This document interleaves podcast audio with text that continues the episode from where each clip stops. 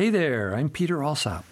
This week we'll chew on a song from a musical stage play I wrote with Ellen Geer, Pie in the Sky. It ran as part of our 1987 theater season at the Theatricum Botanicum here in Topanga. The song is Home Where the Heart Is. It opens the play and sets the stage for our story that takes place in the small American town of Avocado, California. Unlike other small towns, it was unique because it had its own nuclear reactor, which was creating health problems for the citizens of Avocado. The kids of the town wanted to get rid of it, but the grown ups were slow to respond. The play is based on the old fable of the Pied Piper who rid Hamlin town of its plague of rats. He played his magical flute, and all the rats followed him and his music out of town and ooh, into the sea. But when the townspeople of Hamlin refused to pay him what they'd agreed upon, the Pied Piper charmed all their children and led them dancing and singing out of town into the nearby mountain, never to be seen again. The moral is that it doesn't pay in the long run to be dishonest and greedy. That seems to be a familiar lesson that we humans seem to need to learn over and over and over again. Owning lots of things doesn't bring happiness and love. So, here's the opening song from Pie in the Sky Home Where the Heart Is. Once upon a time, not too long ago, in fact, it might be now, there was a small town in a medium sized state in a powerful country in a huge world that was actually a tiny, tiny planet called Earth. In this small town, there lived mothers and fathers and school teachers, and one mayor, one librarian, one preacher, one policeman, a town drunk, an odd janitor, and kids! Lots and lots of kids! The town of Avocado has a women's club, a lions club, a chamber of commerce that doesn't get on too well with the town council, and a PTA that can't understand why the school needs a booster club too. Each morning, the first rays of sun shine down over that high hill that views the valley, that holds the houses, with paths that lead to the sea. This is a town that loves not being a city.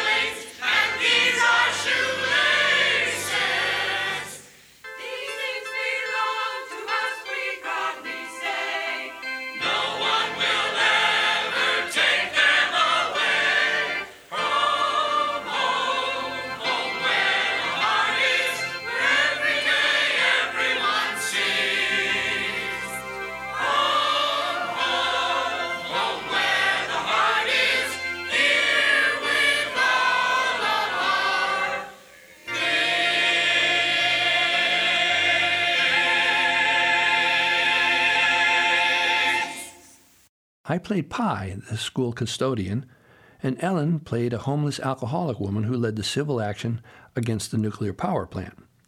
In the town of Avocado, as my song points out, owning things was a critical element of the culture. Most of us who turn 50 find ourselves saying things like, What am I doing with all this stuff? I got to get rid of some of this. I picked this song to chew for today because it feels very familiar to what we see around us in today's American culture. Capitalism is a system that requires constant unsustainable growth in order to function. The sustainable indigenous model of having enough is something that most of us do not foster. It's truly alien. We never seem to have enough, no matter how much we have, even billionaires. And that never enough model is not sustainable by definition. Some of my Mexican and South American friends have taught me the concept of no hay, which in Spanish means there isn't any. It might be money, it might be tools, might be food, but when there's no hay, there just isn't any. And even though that's disappointing, no hay can actually provide an opportunity for us to grow. Because when we don't have the stuff we need, we have to get creative. And we use a part of our brain that doesn't get exercised very often. I spent a lot of time over the last 20 years working in a remote site in Northern California that's off the grid. When we're building something and I need a screw that I don't have, and the nearest hardware store or Home Depot is an hour and a half away, I have to use that creative part of my brain to think of some other way to adhere what I need to adhere without using a screw. Doesn't make sense to waste gas and three or four hours of my time to drive into town to buy a screw. So maybe I can make a screw out of an old nail or find some glue or duct tape or use a rope or a bunch of string or thread to accomplish what I need to get done. When we live on the grid, we can just run down to the local hardware store and buy what we need.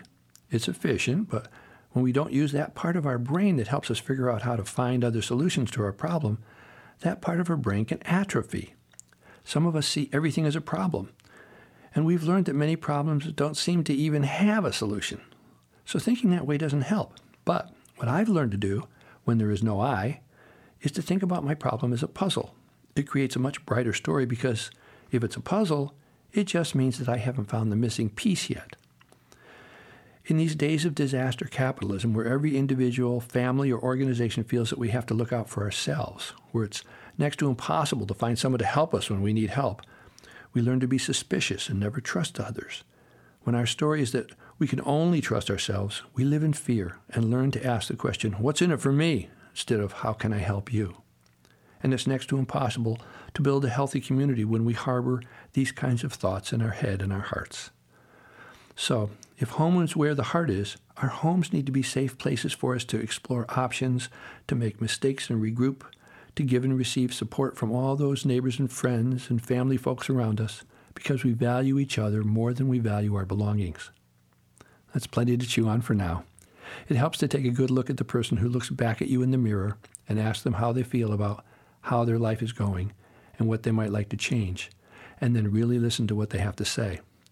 We all want to feel better about how we're operating in this world around us. Thanks for stopping by. I'm Peter Alsop, and I'll be back next week with another song to chew. Bye for now.